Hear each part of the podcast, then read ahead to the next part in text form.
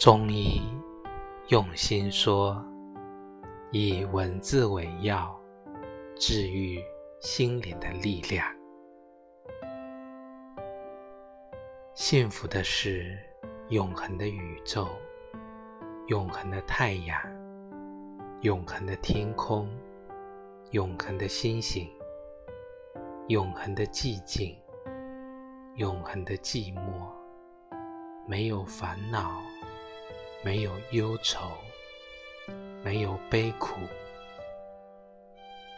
幸福的是短暂的风，短暂的云，短暂的花草，短暂的露珠，转瞬就消失，转眼就凋零，来不及烦恼、忧愁或悲苦。